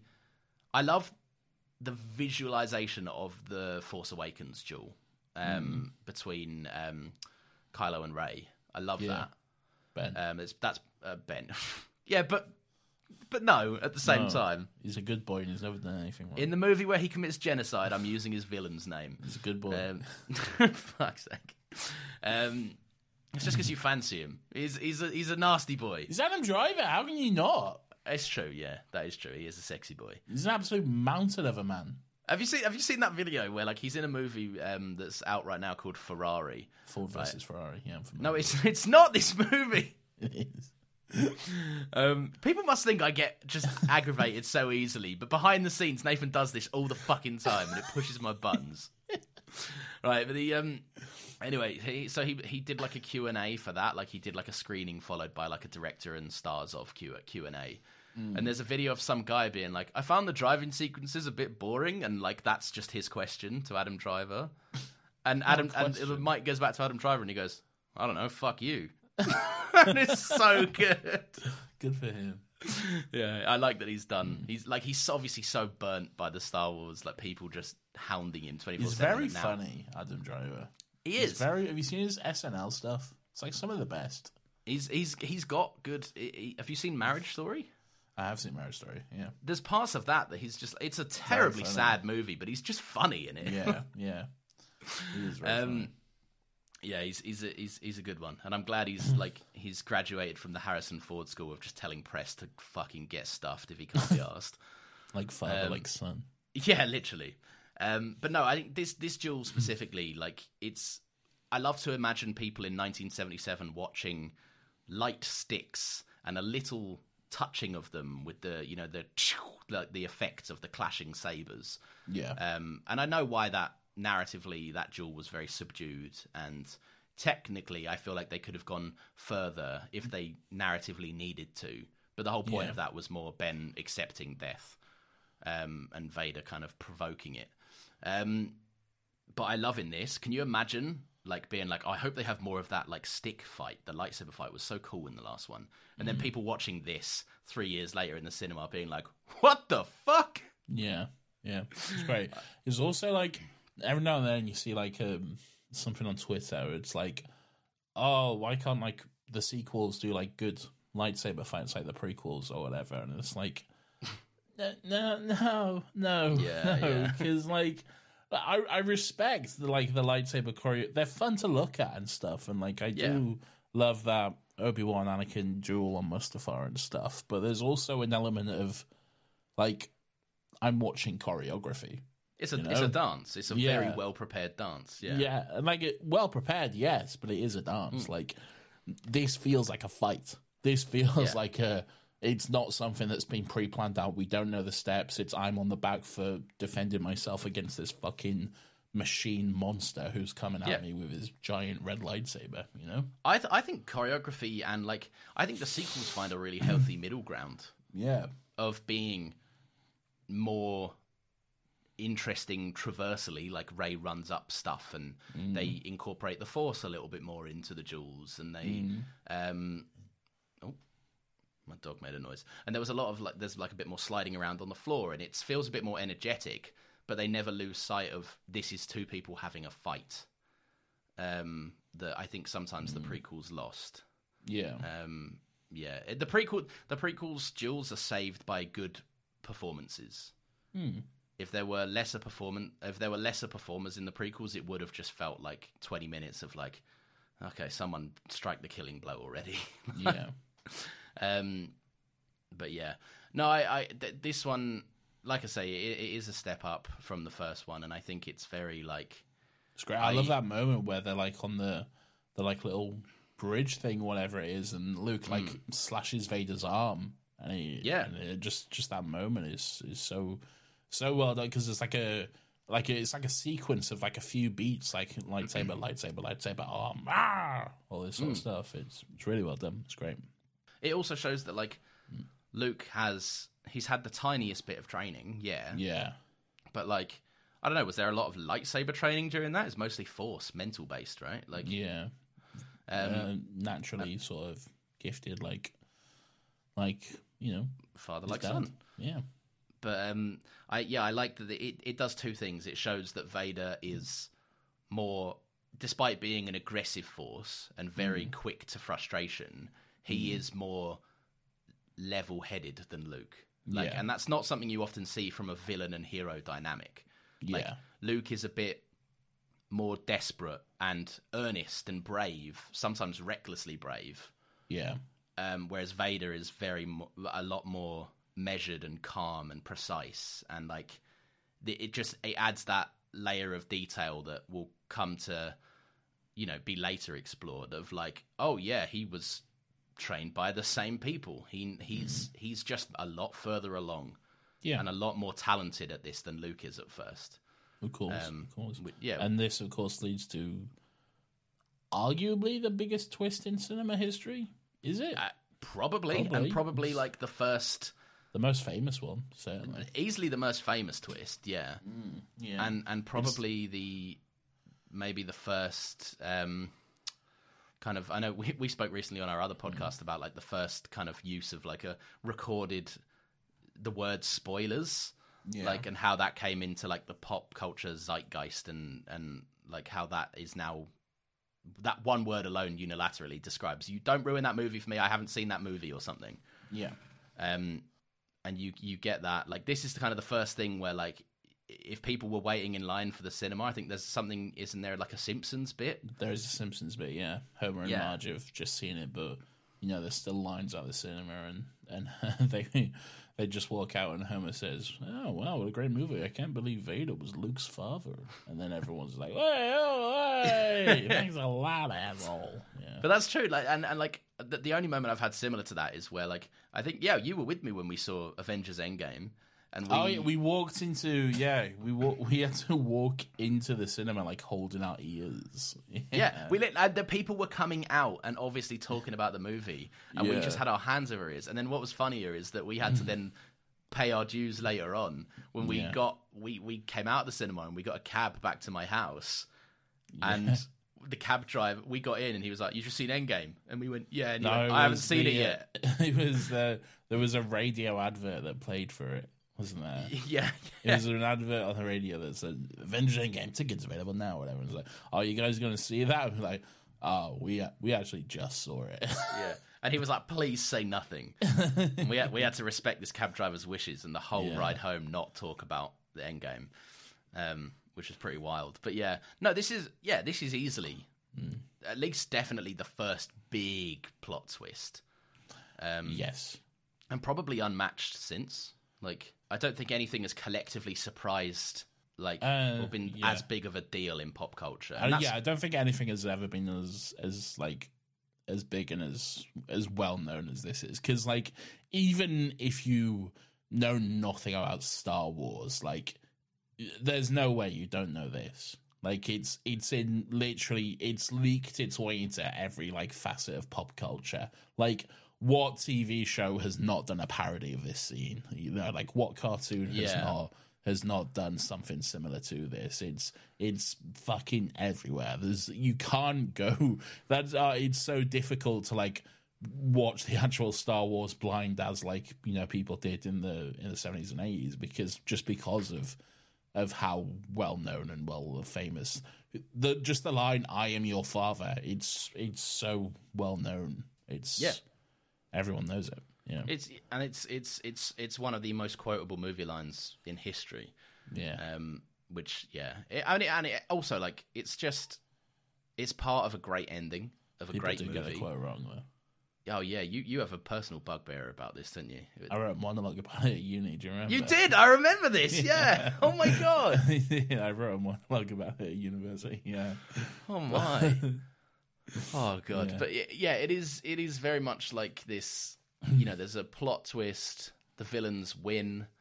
Um, compare it to the. I know I keep banging on about this, but compare it to the last movie and the the hero's journey story. This is such a subversion from what people probably expected the Star Wars sequel to do.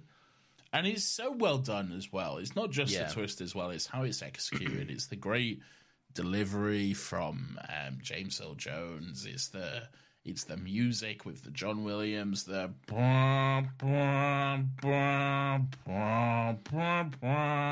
and the fucking no, no, That's not true. that's impossible.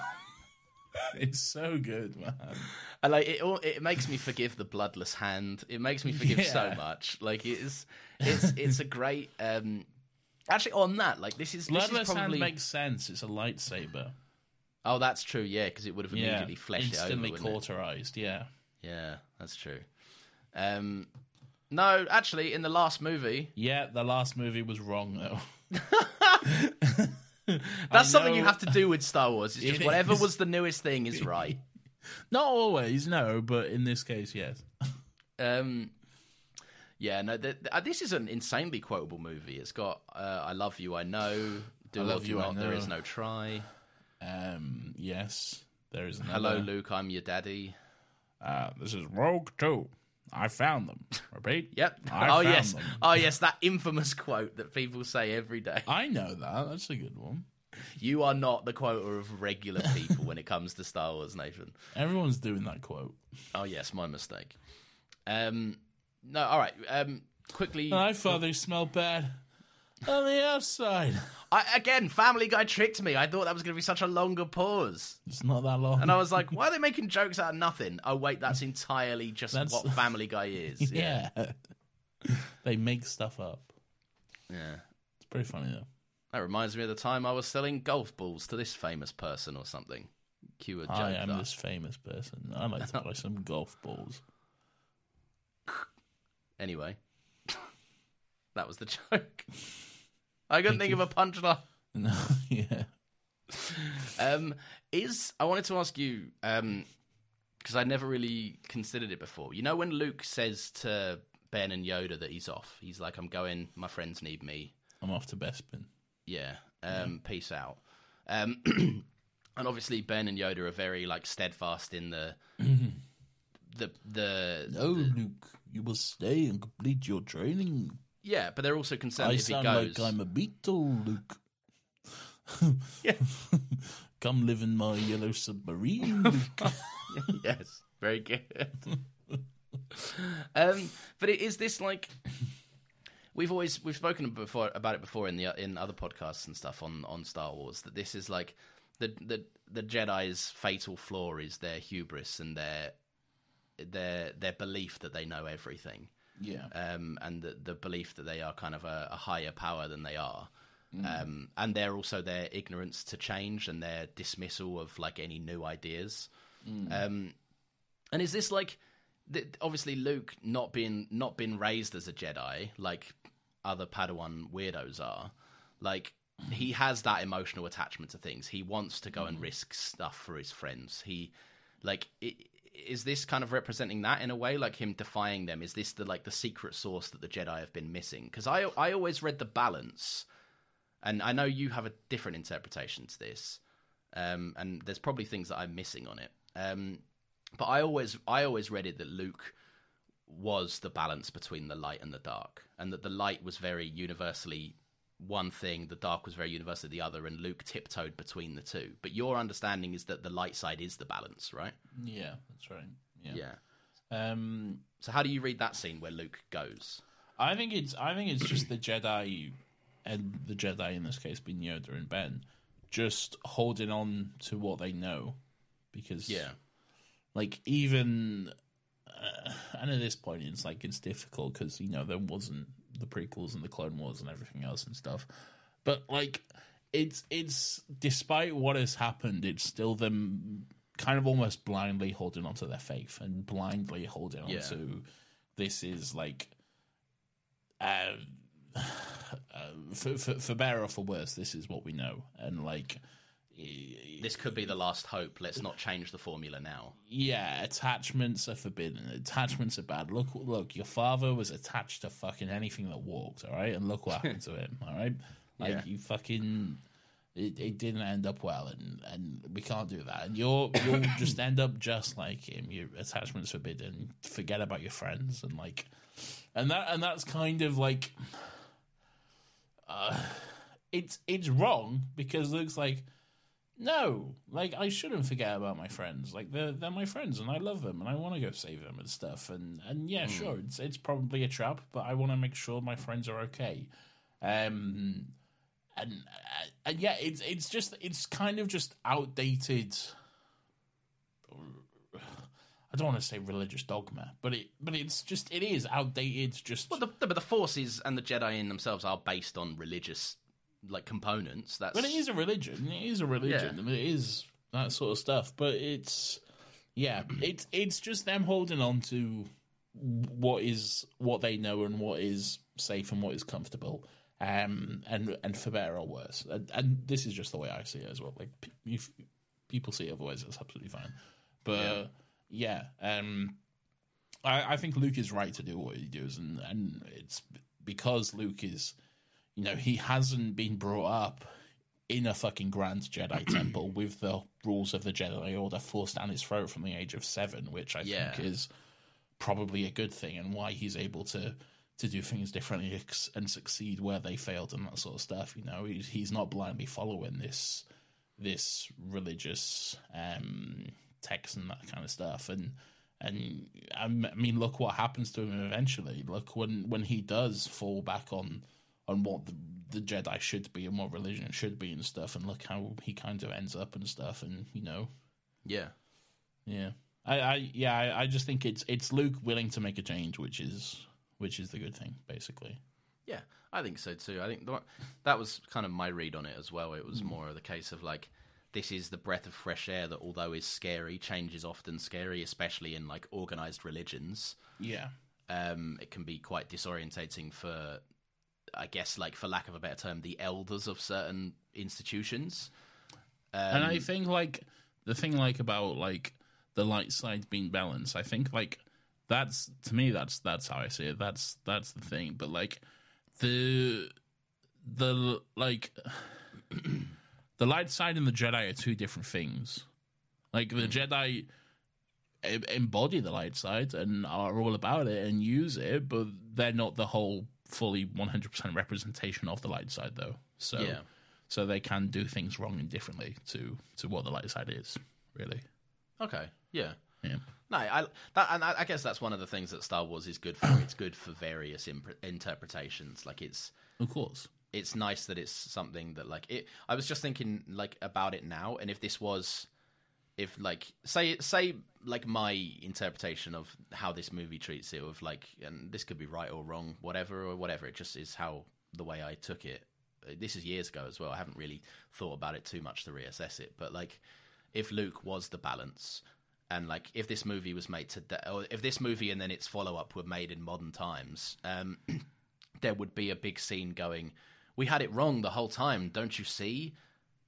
You you and you never had the balance. You need a guy like me to do this and this. Like it would be over explained and f- it would fancy its own idea too much. Where I like that it's left in terms of like no, the force is a, uh, like a it's like a higher power and it isn't supposed to be fully understood it's just supposed to be respected and i like that even in the filmmaking side of this universe they treat that with a level of no we don't fully understand that ourselves. We can't touch that.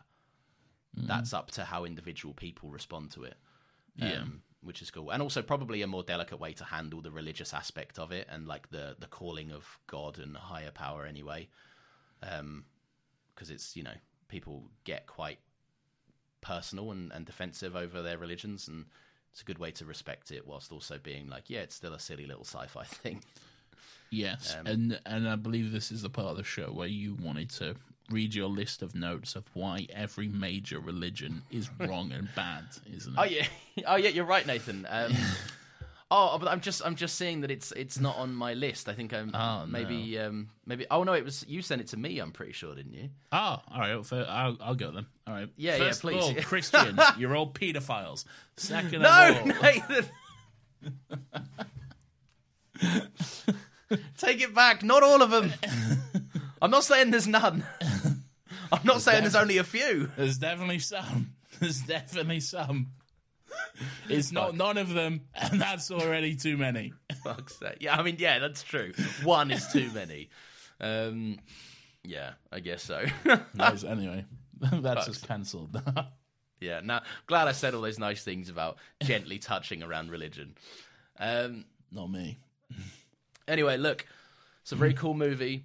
Um, it yeah, it puts our heroes on the back foot. It's a great, it's a great subversion. Um, probably one of the most. It, it- it's probably the. Uh, maybe this is a narrow-minded view. There's probably stuff that I mean, there's obviously stuff that I haven't seen. But speaking in terms of what I have seen, this is, um, this is the like one of the best-known sequels for going bigger, bolder, grander, deeper darker to a degree. A lot of now the Empire Strikes Back has become synonymous with being the subversive, darker entry in the franchise. Like people will say, "Oh, that movie's the Empire Strikes Back of this franchise."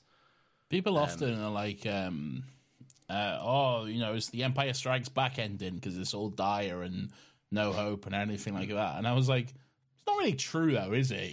Empire it Strikes Back ending is miserable a little bit, but also very hopeful. There's, the ending of Empire Strikes Back is very. It's all about hope. It's Yeah. all about well, you know, you know, we may not win day, but we'll get it next time, and we'll and the rebellion is here, and we're all gonna go and win the fight because we are the rebellion and that sort of stuff. It's not like Yeah. everything's ruined. No. Yeah.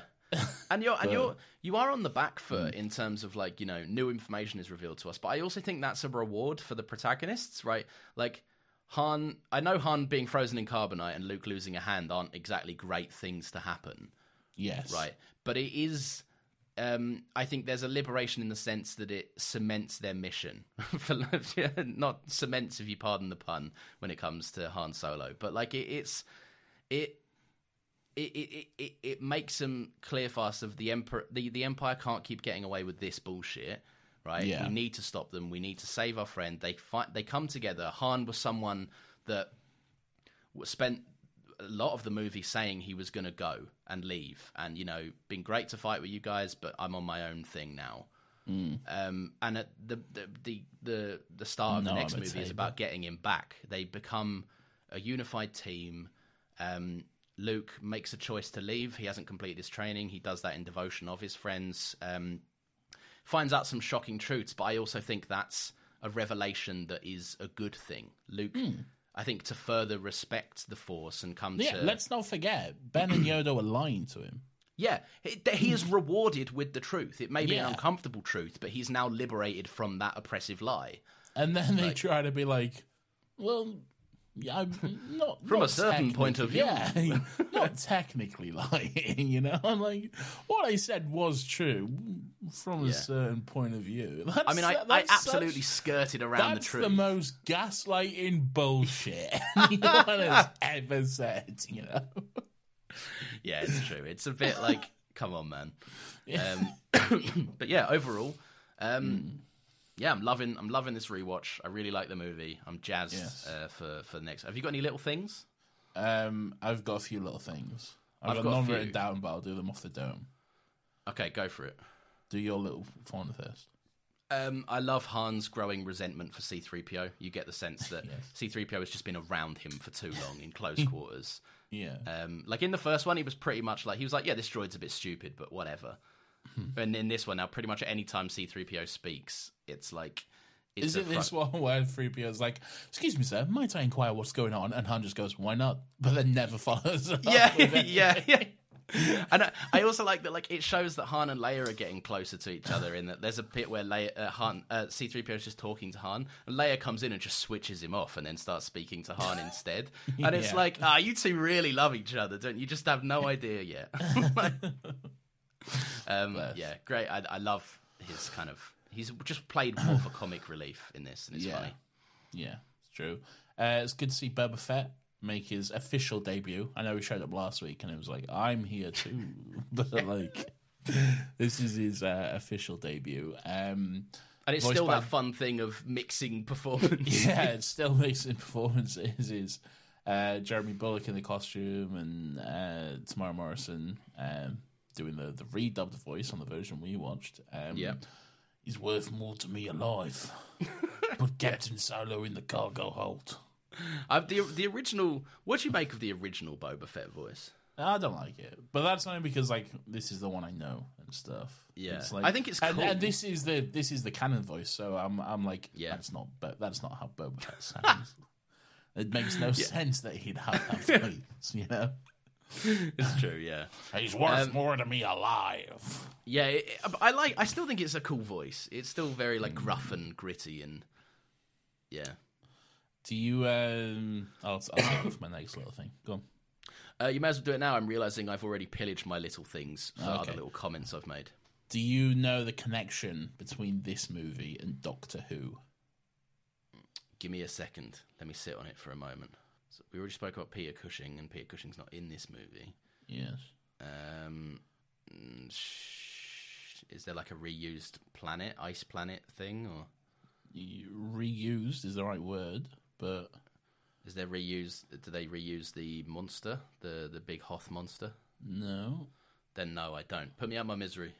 Bossk himself shows up on the uh, on the um, in the bounty hunter scene on the Star Destroyer when they're all like, "We're all going to get Han Solo" or whatever. Um, and he's there. He's just got his feet out or whatever. Um, He's doing a the little hiss. yes, the the classic outfit that Bossk wears that one it's actually a a um like a astronaut pilot's outfit from the Tenth Planet episode of Doctor Who. It's Oh uh, shit! Okay. literally just the same costume that um, someone wears in that episode.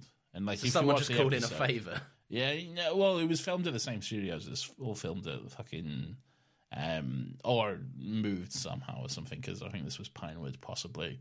Um, but but yeah, um, you, you watch that episode of Dog Two. It's just like is because obviously this is the more famous thing now. It's just like oh, it's just a guy in Bossk's outfit for some reason.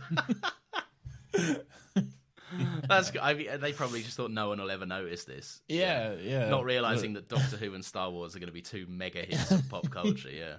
Oh, exactly. that's that is brilliant. I like that. Quite No, I, did- I never knew that. That's quite cool. yeah, it's good fun. Uh, what else? What else? We got Boba Fett. We got um, anything else? Big Worm Big worm, like the big worm. makes no sense, but you know it's pretty cool. Oh, I like. Yeah. Uh, this is just. This is not really a little thing. I just like the. Um, I like the way Luke takes down an AT-AT. Just fucking hoys a Oh. grenade into it on a zip Yeah. line. Yeah, it's pretty cool. That is pretty cool. Yeah. Um, All right, there we go. Yeah, That cool stuff. that is uh, Nathan, it is the point in the show where we do some recommendations. Uh, do you know what that is? Ooh, I do. That's recommendations. It is, and you're right. You do know what it is, but for people that don't know, I'll just say anyway. Uh, this is the point in the show where we recommend stuff to each other and to you, the listeners. It could be something we've watched, read, listened to, experienced, anything that we've done this past week that we'd love to share with you, and maybe you can go and check it out too. Uh, Nathan, what are you recommending this week? I want you to go first. Okay, uh, it's the movie Rye Lane. I don't know Um, what that is. It's a nice, uh, independently made London movie uh, set mostly in. London. I've been there. Hey, you have. I Um, lived there. It, it's set mostly in Peckham Rye. I used to Um, live in Peckham Rye. Did you? Not really. You live near it. Yeah, near it. Yeah, but Yeah, I walked. Peckham Rye was used to be one of my near stations. I used to um, go there quite a lot. But anyway, it's really cool. It's um, I, f- I forget the director's name. It's a first time director, um, and it's it's a really interesting rom com that has like a great visual style to it. Like it's very vibrant, very colourful. Um, two very warm leads, that- and it's mostly actors that you've never heard of, apart from one instance, which is a very funny, um, very well known man who just is in the in the movie for no reason whatsoever for like three lines, maybe. who is it? Spoil it. no, I'm not going to spoil it because people might go and watch it. Is it Rishi Sunak? No. Is Why it- would that be something to celebrate? This is the first name that popped into my head for some reason. Terrible. yeah. No, it's a good movie. Um, it's very fun. It's it's it, it's a great rom com, um, and it's also like just a really breezy watch. I think it's like eighty minutes or something. It's super quick. Um, so yeah, good one to stick on um, if you're into a quick, uh, earnest rom com filled with style and and a lot of nice substance. Lovely stuff. Well, Laurence, I am going to tell you about my next recommendation. Uh, Laurence, I'm going to recommend the TV show Echo. Echo, Echo, Echo. Echo. Have you watched it all? I watched it all. I watched all five episodes. That's right, there's only five. Um, it's breezy, it's short, it's good. It's really good. I had a good time watching it. You obviously hate it because um, it's Have not no Daredevil. opinion on it, haven't seen it. No, you complained that it's not Daredevil, didn't you? I no, I said that they leaned into Daredevil quite a bit, didn't. and, It's not and were true. like, "Look at Daredevil back in this show," and then apparently he's in like one scene. Because it's not Daredevil show.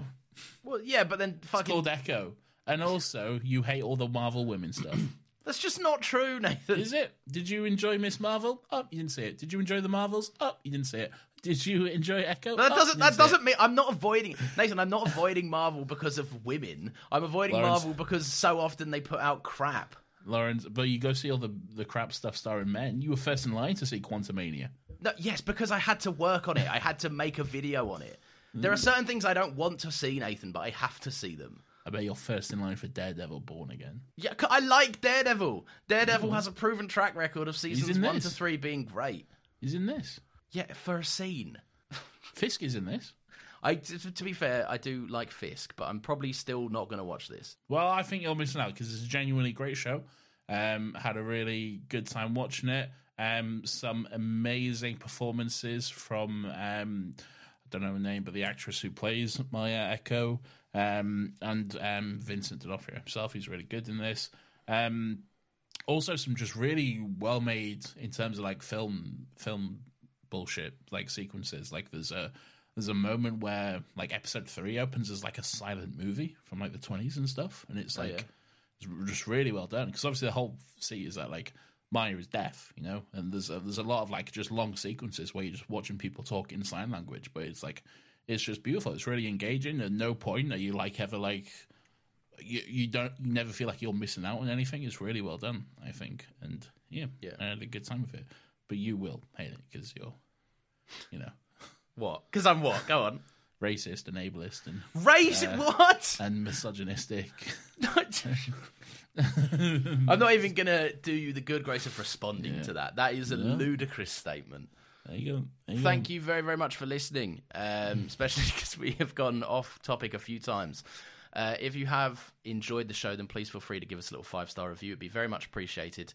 Uh, and you can do that on your podcast platform of choice, especially Apple. You can go over there and leave a fun little message. That would be much appreciated. Um, and next week, we are going to be doing this. You don't know the power of the dark side. I must obey my master. I will not turn, and you'll be forced to kill me. If that is your destiny. Wahoo, it's not Mario. Are you mad at me? Say Wahoo, it's not Mario. Oh, do I do I say that? Yeah, we always say it. Wahoo, it's not Mario. Thank you. Uh, you can follow us on Twitter. We are at Another Happy Pod. That's where you'll get little post reminders for new episodes every single Friday at 10 a.m. It's also a place where you can suggest us topics. Follow the link in our pinned tweet. We're not making any promises, um, but we do often like to get some input, maybe some suggestions. Uh, we might add them to the schedule. Nathan, I know you're aware of this, but I'd love for you to tell other people about the other podcasts that we do. Um, yes, it's called Still Got Legs. It's our Doctor Who rewatch podcast where every week we watch and discuss an episode of Doctor Who. Come join us. It's a good fun time. I love you. Is that to me? No, never. Oh, fine. Well, I love you at least. You've been nasty today. And you still haven't bought me my ice cream. So, oh, yeah, that's sorry. Yeah, I, I'll get on that right away. Um, thank you very much for listening again. We will see you next week. Stay groovy.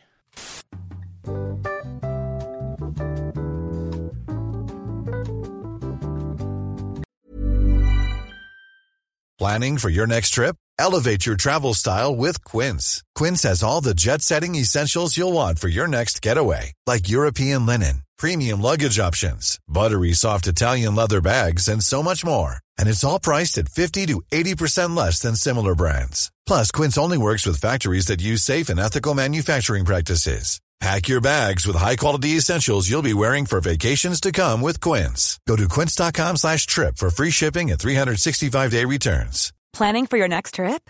Elevate your travel style with Quince. Quince has all the jet setting essentials you'll want for your next getaway, like European linen, premium luggage options, buttery soft Italian leather bags, and so much more. And is all priced at 50 to 80% less than similar brands. Plus, Quince only works with factories that use safe and ethical manufacturing practices. Pack your bags with high-quality essentials you'll be wearing for vacations to come with Quince. Go to quince.com/pack for free shipping and 365-day returns. When you make decisions for your company, you look for the no-brainers. And if you have a lot of mailing to do, stamps.com is the ultimate no-brainer. It streamlines your processes to make your business more efficient, which makes you less busy. Mail checks, invoices, legal documents, and everything you need to keep your business running with Stamps.com. Seamlessly connect with every major marketplace and shopping cart. Schedule package pickups and see your cheapest and fastest shipping options from different carriers. With rates up to 89% off USPS and UPS rates. And with the Stamps.com mobile app, you can take care of mailing and shipping wherever you are. Make the same no-brainer decision as over 1 million other businesses with Stamps.com. Sign up with Code PROGRAM for a four-week trial, plus free postage and a free digital scale. No long-term commitments or contracts. That's Stamps.com. Code PROGRAM.